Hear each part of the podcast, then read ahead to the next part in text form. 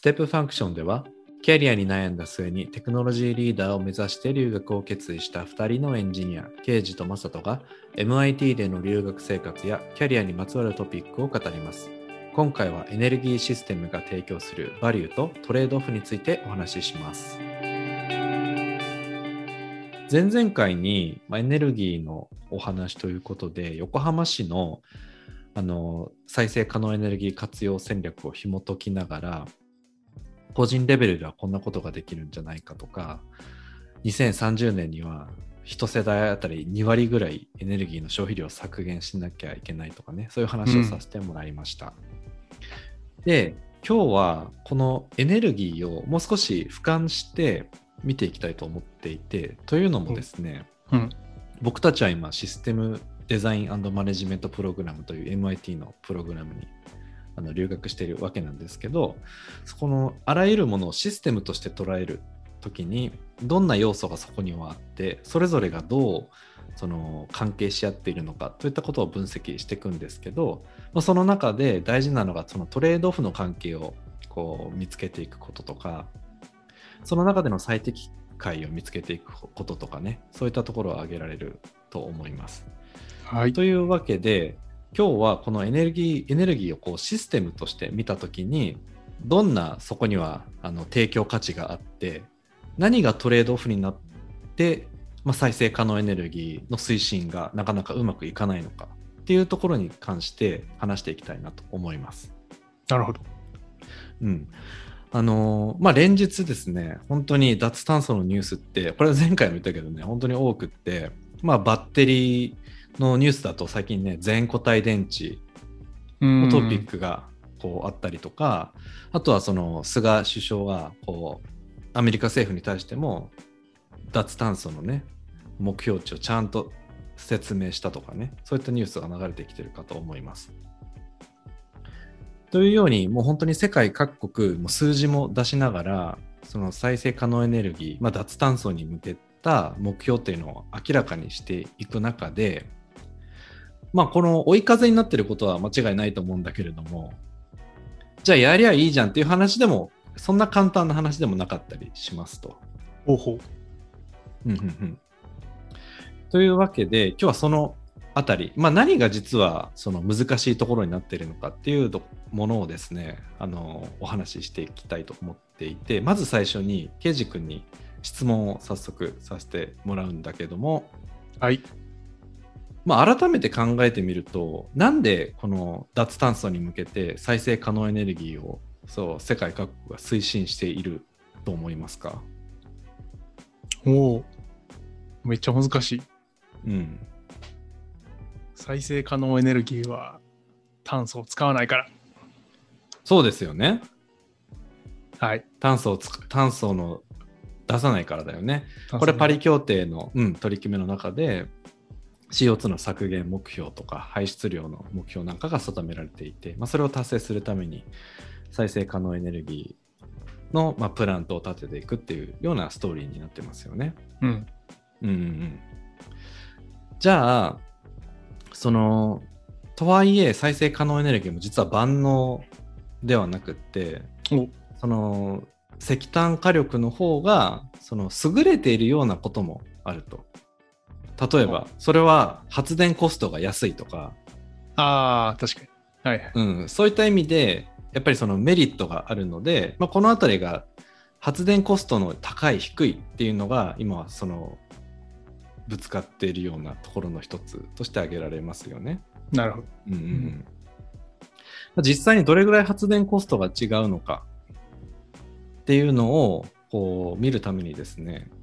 えー、と経産省が2015年に発表した発電電源各各種電源ごとの発電コストを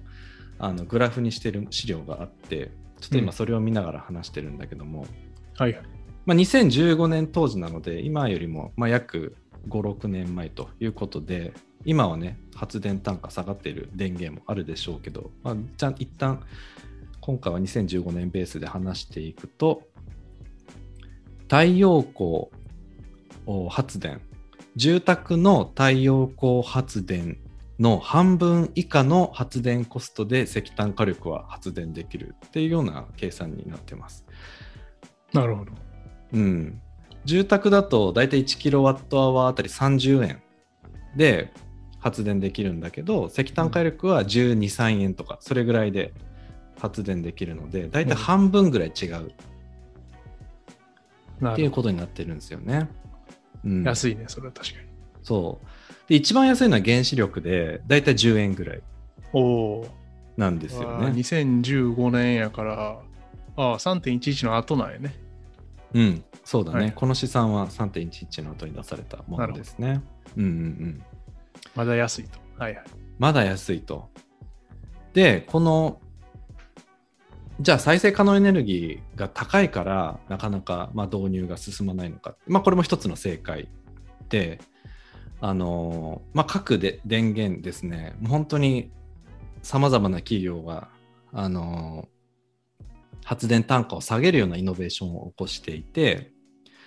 あのですね、国際再生可能エネルギー機関というところが発表した資料によると、2010年に比べて、こう太陽光発電はですね、マイナス82%ぐらいですね、単価が下がっていると、コストが下がってますよというような話が出たり、あとはあの最近話題になっている洋上風力発電、これはですね、約30%も単価が下がってますよと。なるほど。太陽光はじゃあ5分の1になってるわけか。そうそう。すごい下がってきてるんだよね。うん。だから結構5年前の記憶とかを頼りに喋っていると結構その数字っていうのは当てにならないぐらいこの発電単価っていうものはかなり下がってはきている。なるほど。まあまだね石炭火力の方が安いとは思うんだけど。う、うんん。でこの日本政府があのーまあ、洋上風力発電北海道だったり東北でこう建設を進めようとしているものの発電コストの目標値を出していてこれは結構驚きの数字なんですけど2030年とか2035年までに1キロワットあたり1キロワットアワーあたり8円から9円にまで下げていきたいと石炭を下回るってことね。そういうことです。おお。原子力も下回るのか。そりゃすごいな。そうっていうのを目標にしていると。いうぐらいですね。まあ、まずはこの発電コストっていうのが一つ障壁にはなってきたんだきているんだけれどもこれはまあ技術革新への期待によってあの、まあ、あとはスケールあの規模の経済とかね、うん、そういったものを働かせながら発電単価をこう下げていこうという努力があのなされています。なるほど。うん、常識なんかその再生可能エネルギーは高いんでしょ？みたいな世界は多分10年後から見るとおそらく変わっているだろうと思われます。うん、なるほど。これ日本はじゃあ相当やる気なわけですね。いや、実はあの僕はスプリングプロジェクトであの洋上浮体式の洋上風力発電のプラントの話をしてたんですけど、アメリカで実は最近、えっと、結構補助金がどかどか出てるみたいで建設ラッシュなんですよね。例えばマサチューセッツの沿岸とかも。でもあのえっと30年ぐらい先まであの予測したえっと、レポートをそのエネルギー省のえー外郭団体みたいなのがこっち側で出してて、それ見ると、数年はえラッシュなんだけど、そこから一気にガツンとゼロになるんだよね。洋上風力。ゼロ？そう。もう、い要するにアメリカでは洋上風力は採算が取れんぞということになって、どうも死にゆくあの感じになるというのが彼らが予想していることで、結構あそうなんだうん、だから結構日本とは状況が違うかもなと思いましたね。そうだね、うん。日本はこれから立てていこうとしてるから、ね。そうそうそうそうそうそう。うん。だからまあ多分米国の場合はおそらくその陸上の風力がめちゃくちゃ安いんだよね確か。ああなるほどね。そう。あの土地もあるしバンバン建てられるところもあってあの火力より安いんじゃないかな。確か。ちょっとごめんなさい。数字忘れましたけどそれは納得だよね。日本みたいうん。に土地がないところと違って、土地があればねそっちの方が断然そうそうそうそう、安全にも建てれるだろうし、ううんん、いいよね。そうメンテコストも低いしね。洋上風力の問題はメンテコストもあるので、そうそう。そうだよね。うん。あと建設中の安全面に関してなかなかその保険が適用されにくいとかそういったようなリスクがその施工者としてはあったみたいなんだけどえ。ーそういうあの洋上風力の建設に関する保険うん商品が最近出始めてきたりとか、まあ、そういったなんていうかなその保険の業界もこの脱炭素に絡めた商品をこう用意しようとしていたりとかしていて、なるほど。うん、やっぱそのあたりは国によってだいぶ違うのかもしれないですね、うん状況がね。確かに確かに。うんうん。あの僕、その JMU さんのプロジェクトでやったから JMU さんにちょっと聞いたんだけど、やっぱりうん、JMU とは、あえー、とジャパンマリンユナイテッドっていう、うん。あの船舶会社ですね。で彼らがあの、おううん。えっ、と洋上のその建物を建てることを得意としているので、その洋上風力発電みたいなプロジェクトで、あのタービンの下のその浮体部分うん。を建設してあの洋上で組み立てたりするところにこう強みを持ってるんだけどやっぱりそこのプロジェクトマネジメント結構大変。その、うん。天候が悪化しただけで1日吹き飛んでしまうとか1日2日吹き飛んでしまうっていう感じで結構そのリスクがあの高い。それは高いね。そうプロジェクト。でしかもその数十機一気に立てるから、うん。そこをどうやってリスクをむ見るかっていうのはやっぱりこう長年のプロジェクトマネジメントスキルが効いてくるっていう話らしいね。確かに。うん天候による天その特に風力とかあの、まあ、太陽光これまあ発電の話だけどっていうのは、あの本当に気候天気との兼ね合いですごく発電の状況が変動していくんだうけど、んまあ、施工の段階においてもそういう面がすごく強いってことなんだね。ちょっとリスクがあるというところです。うんうんうんうんはい今はですね発電コストについてお話ししたんですけどうんここで終わるとあまり面白くない。おこれはし SDM っぽくないということで、実はコストにはですね、もう一種類考えなきゃいけないコストがあるんですよ。うんこれは何かというと、それは？うん、これはね、外部コストというふうに日本語では言われていたりします。はいはい。これは経済用語ですかね。そうですね。うん。その、まあ、隠れたコストとも言われるんだけれども、例えばですね、この再生可能エネルギー関連で言うと、例えばその太陽光なり風力の発電所を作らなかった場合、その石炭火力とか、そういった火力発電所を使い続けなければいけないわけですけど、それによってももたらされることまで考慮しましょうというような発想で、具体的に言うと、例えばこのまま石炭火力を使い続けて、気候変動を、まあ、さらに促進していった場合に、毎年洪水が起こるクラスの台風が来ますとか、うん。あのそういう自然災害のえーなんていうかな被害額っていうのも増えていくことがまあ推測推察されるじゃないですか。うんうん。そういったような被害、これをやらなかった場合の被害額みたいなのもしっかりと考えていて、トータルでこう全体を見ていこうというような考え方があるんですよね。なるほど。うん、もう一つは健康被害。結構意外に知られてないんだけど、火力発電関連の健康被害っていうものも、あの実は世界各国あの計算をしていてうん。そうあの外部コストとしてまとめてたりするんですよね。うんうんうん、なので今言ったような健康被害とかあの自然生態系への影響とか気候変動による自然災害の被害額なんか全てをひっくるめて、まあ、外部コストと呼んでいてあのこれヨーロッパのある機関で2003年に発表したあの今資料を見ているんだけれども、まあ、その当時はね例えば火力発電だとあの外部コストが1キロワットあたり3円ぐらいある。と言っていて一方でさっき話してた風力なんかはもう何円 1, 1円にも満たなくて0.01とか違う0.1ぐらいか。ぐらいということですごくまあ低い外部コストがものすごく低いっていうような電源としてまあ捉えられているというのがすごく大きな特徴になってるんですよ。なるほど。うん、なので発電コストが例えば同じぐらいになったとしても外部コストが高いとそっちの電源を選ばないじゃないですか。うんうん。発電コストも低くかつ外部コストも低いようなどものといったものがまあ選ばれるべきでこういったものを全部1キロワットあたり何円っていうような同じ指標でこう測っていくっていうのがすごく大事なことかなと思います。うん、でこの SDM でもですね最初にあのよく言うのがベネフィットっていうのは一体何なのかみたいな話を本当に授業のなんていうかな初回の方で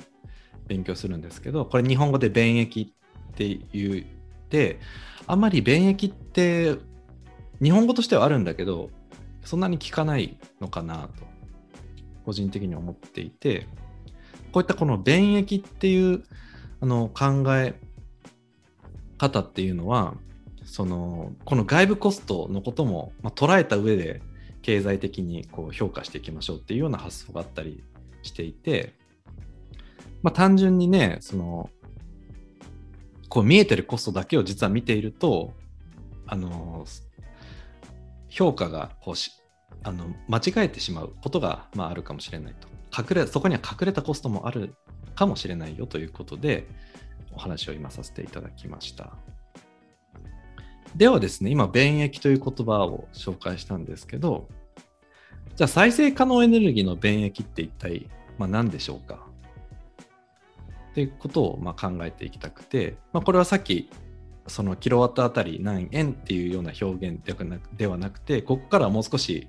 まあ定性的なというか、言葉としてこう言っていきたいんだけど、あの例えばあの、まあ、当然生活を支える電力を提供するっていうのもあるしもう一つは化石燃料を削減したりとか温室効果ガスを削減していくと。でその結果、さっきも言ったように健康被害を抑制したり気候変動を緩和していく、まあ、このあたりがねこの再生可能エネルギーの便益にあのなると思いますあるいはあの特に日本だとその輸入をね資源を輸入してるからこの依存度を低減させていくとかあるいはその雇用の創出を生むとかねこのあたりも便益に含まれるかもしれないですね。うん。なるほど。うんそうだからあのこういうようなさまざまなその発電コストといっても発電コストだけではなくて、まあ、そいいろんなね影響し合うものを、まあ、全体で俯瞰してこう見ていくということがあのすごく重要になってきます。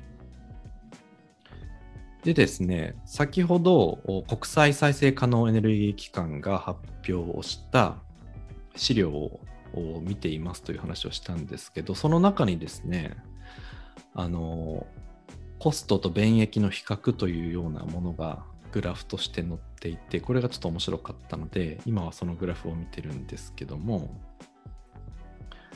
あの、これ1年間あたり、えーどれぐらいのコストがかかって、どれぐらいの便益が生まれるのか、といったものを表しているグラフになっていて、あのこの国際再生可能エネルギー機関が、まあ、見積もっているのは、やはりその投資をして、まあ、建設をしたりとか、あのまあ、イノベーションを生むための技術開発に投資するとか、まあ、そういったようなコストよりも、やはり便益の方が大きいと。いうような試算を出していて、えー、大体額で言うと、1年間あたりコストが2900億ドル。かかるが、低く見積もっても、えー、便益は1年間あたり1.2兆ドル。もう2倍、2倍どころじゃないですね。4倍ぐらいかな。2 倍ぐらいの差が出るぐらい、まあ、すごく再生可能エネルギーを押してますというような結果になっていっている。うんまあ、このあたりがなんで再生可能エネルギーをを生み出すその発電所を作っていかなきゃいけないのかっていうような理由付けになってくるんですよね。うん。うん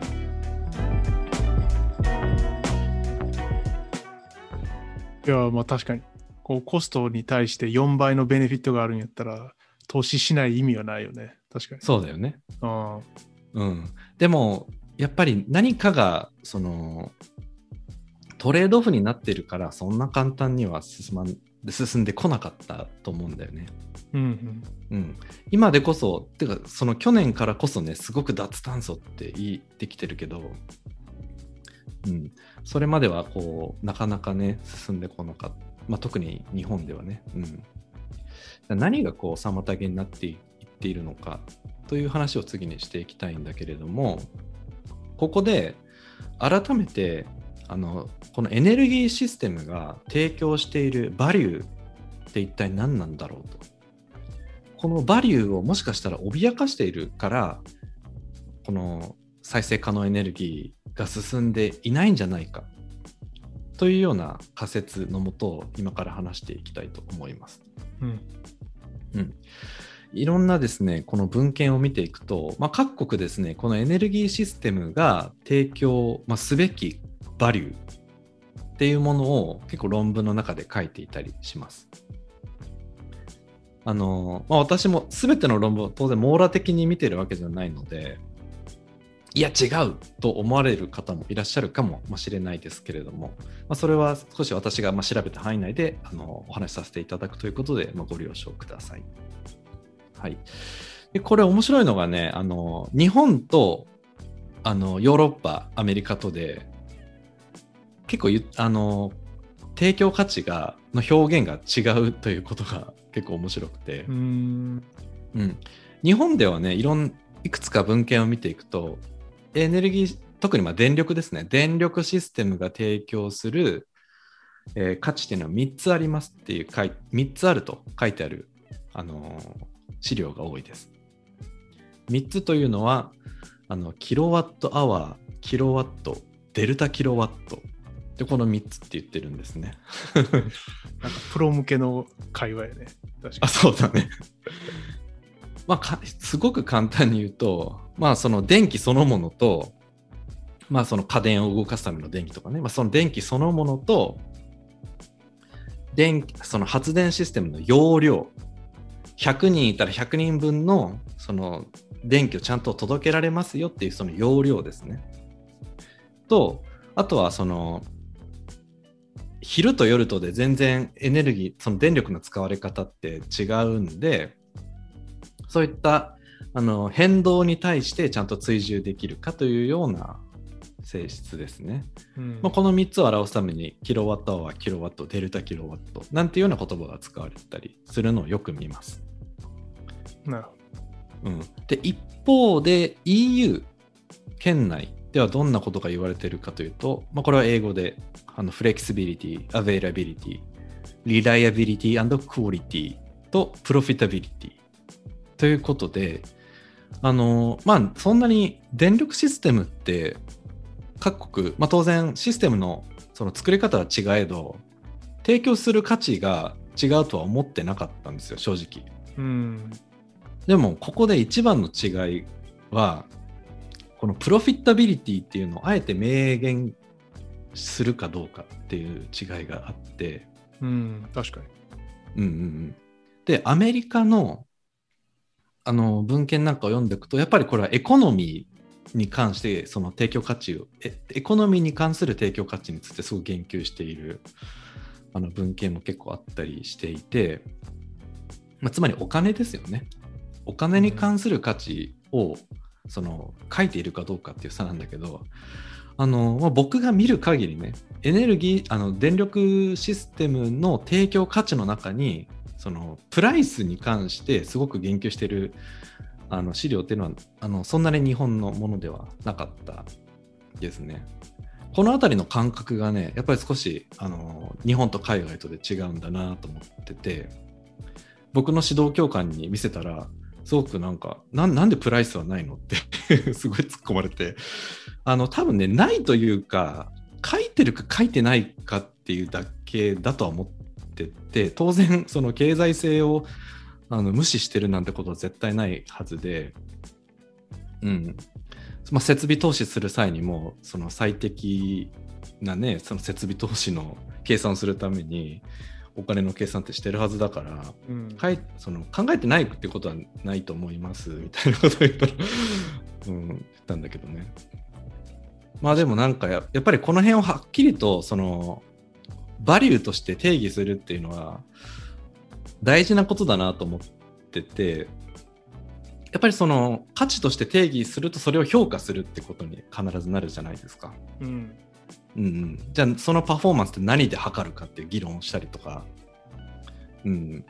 そういうような議論がやっぱりすごく大事になってくるあので、まあ、これは少しその世界各国の比較をしてきて面白い気づきだったなと思いました。うん、確かに。これの,、このバリューって基本的にはあれだよね、カスタマーとか、その、えっ、と、ベネフィシャリーズのニーズに対応するもののはずだよね。その、そなので、プロフィタビリティもしくはエコノミーがないっていうのは、確かにその、ね、ニーズを落としてる、見えなくさす原因かもしれないから。うそうだね。うん。でこの EU が言っているプロフィタビリティっていうのはけあの最終的にはこれあのイノベーションにそのお金が回るのでその最終ユーザーに還元されますみたいな書き書き方をされてるんだよね、ああ、なるほどね。うん、そういった意味も含めてのプロフィタビリティっていうような書き方がされてましたああ、面白いね。うん。うんうんはい。まあ、っていうようなですね、まあ、ただ、その消費者目線で言うと、まあ、いいあの電気がいつでも使えて安定的にあの使えていくということがですね、非常に身近なあの消費者としての、まあ、電力システムに期待するニーズなのかなと思います。まあ、ここにですね、じゃあ再生可能エネルギーが入ってくる、普及していくと、何か変化が起きるのかっていうことなんですよね。僕の仮説というか、この、あのエピソードの中では、まあ、それが何かふあの不不都合がね起きるんじゃないかということで、まあ、話し始めてはいるんだけれども圭司君はどう思いますか？おお。何か不都合が起きると思いますか？一つあの聞いたことがあるのは、なんだっけ、えっ、と、天候とかに左右されやすい再生エネルギーの場合は、先ほど話してたように。なので、その、追従性、その、が落ちるんじゃないみたいな話は確かに聞いたことがありますね。そこです。ああ、そこだった。そこです。まさにそこが勘どころというかポイントになります。うん。ここで、その、電力システムの、あの、まあ、電力というもの自体の特性をちょっと考えないといけないんだけれども、電力って基本的には供給と需要が一致していないとダメなものなんですよ。うん。こう熱とかみたいになんていうかなそのためたまるあそこにあり続けるものじゃないのであの基本的にはその需要と供給を一致させるためにさまざまなこう電力会社のあの工夫がされてるんですよね系統を安定させるために。うん、よくあの 50Hz とか 60Hz とか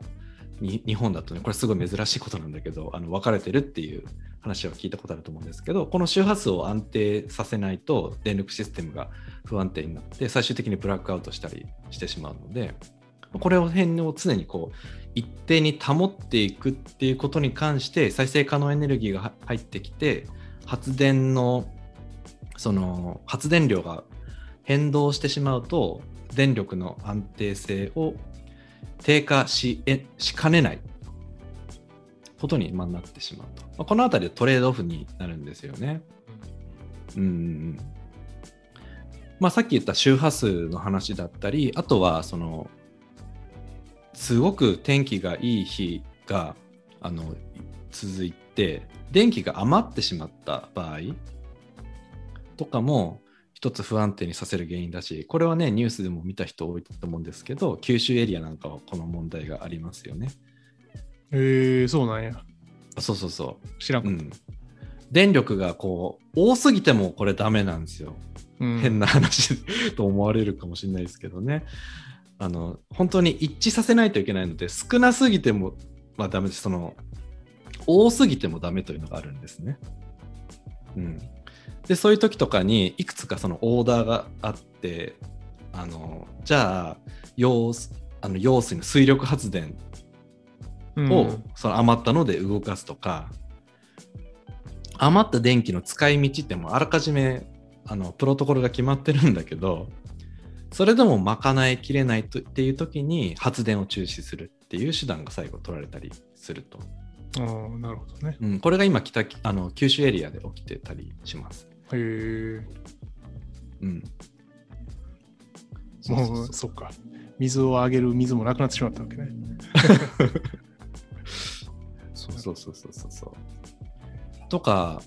あのこれはまだね日本ですごく起きてる話ではないんだけど再生可能エネルギーのプラントがすごくあの普及しているカリフォルニア州で起きている問題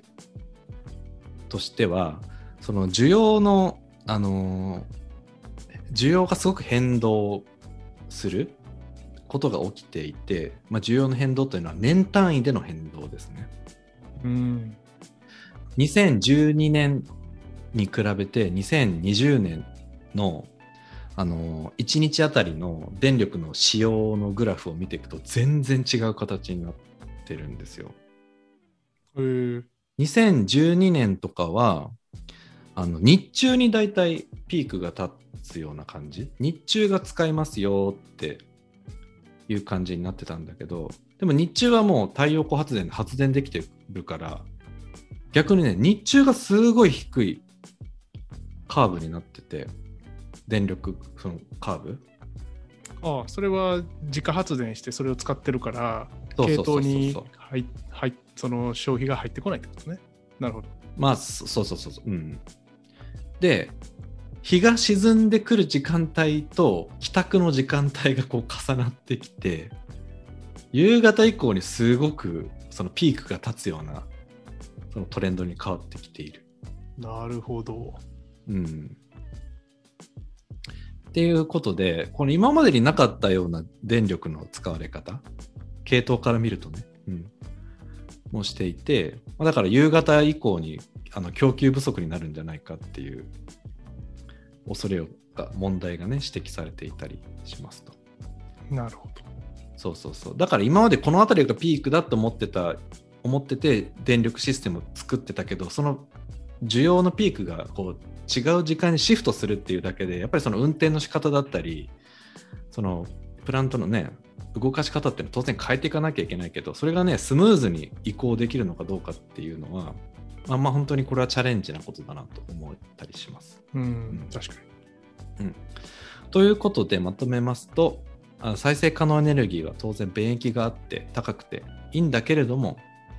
じゃああの全く今既存のシステムに影響を与えないのかということはというとそうではなくてですねやはり変動する電源になるので、まあ、それが電力のシステムを不安定にさせるということが懸念点として挙げられています。うんこれをよくフレキシビリティと呼んでいて、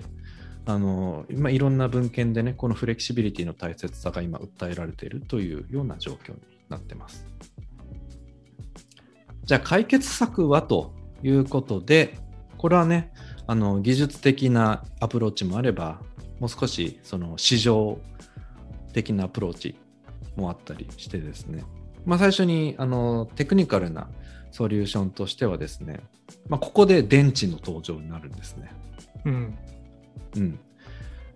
まあ、その余ったら、まあ、貯めればいいじゃないと。で、その貯めた電、昼間貯めて夜使うとかね。まあ、これすごいわかりやすいよね。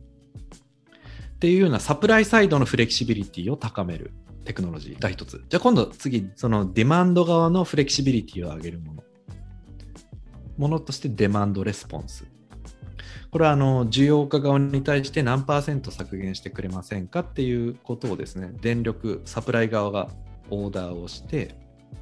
それに応えてくれたらインセンティブをその支払うというような仕組みで成り立つようなものですね。うん。よくネガワットと言ったりするんですけど。減らしているもので。うん、であとは、そのシフトさせる技術。まあ、これはですね、さっきも言った、そのし需要の、あのーカーブが変わるので、今まで、その、えー日中にすごく電気、なんていうかな、使ってたものをこうシフトさせていくような技術。まあ、具体的に言うとですね、例えば、あのーさっきに電池を使って、あのサプライ側のフレキシビリティを上げるって言ったんだけど、まあ、これもし一つのシフトする技術だし、あとは熱に変換するっていうのもあるんですよね。なるほど。うん、熱か。そうそうそうそう。余った電気で、例えば電気温水器とか、氷蓄熱空調とか、ああ、はいはいはいはい。うんうんうんあの、エコキュートってやつかな。えっと、そうだね。とか、そうそうそうそうそう。はいはい。うん。っていうような形で、あのーやっぱり我々電気をそのまま使うか熱で使うかっていうのが生活の中で非常に大きなところだと思うんだけど、まあ、料理したりねお風呂入ったりとかね、うんまあ、こういうようにそのエネルギーをこうシフトしていくような技術っていうものがすごく今後も重要になってくるかなと思います。うん、であとは市場という話がの最後に残っていて、まあ、さっき言ったようにこのフレキシビリティをやり取りする市場っていうものがこうあの日本でもあのできましてこれ容量市場と呼ばれてるんですけど単純にキロワットアワーのやり取りだけではなくてこのフレキシビリティですねへあの今変動需要が変動してきてるのでこの分欲しいあるいはあの削減してほしいとかね、うん、そういったものをやり取りする市場ができてきています。うん。うんはい、以上はですね、このエネルギーをシステムとして見たときに、再生可能エネルギーがどのようなあのものになっているかといったことをお話をしました。何か質問がありますか、刑事さん。いえ質問というよりは感想ですけど、その最初にやっぱりこう、あの、バリューの話、その、まあ、えっ、と、SDM だと、 ilities って言って、あの、 availability とか、 reliability とか、なんか、 ility っていうのをね、あの、まず何だというのを最初に言えと。このシステムは一体何を提供するんだと。いうことから、あの、議論に入るっていうのは、もうまさにこう、SDM 的な考え方だなと思っていて、うん。で一番最後にあの解決策としてこうあの具体的なテクノロジーが出てくる。これが言えばシステムのその、えーフォームの部分ですね。こう、うん。システムが何で構成されるかっていうところを議論する部分なのでこう非常にこうあの SDM 的にあのなんていうかまっとうなあの分析をなんていうか SDM の形にのっとった分析方法だなってあのなんていうか改めてあ SDM の習ったことをこう自分の中で反芻してあよかったなと思いました。そうだね、その SDM って入学前に何するんだろうって、なかなか分かりにくいところが正直あって、そうそう。まあそれは抽象度をあえて高めてそのフレームワークが提供されるからっていうことも一つあると思うんだけど、あのまあ、このあのポッドキャストを通してですね、まあ、こういうようなフレームワークで考えていくってことを少しでもあのお話できたらと思って今日はお話をしていきました。はい、今日はこんなところですね。はい、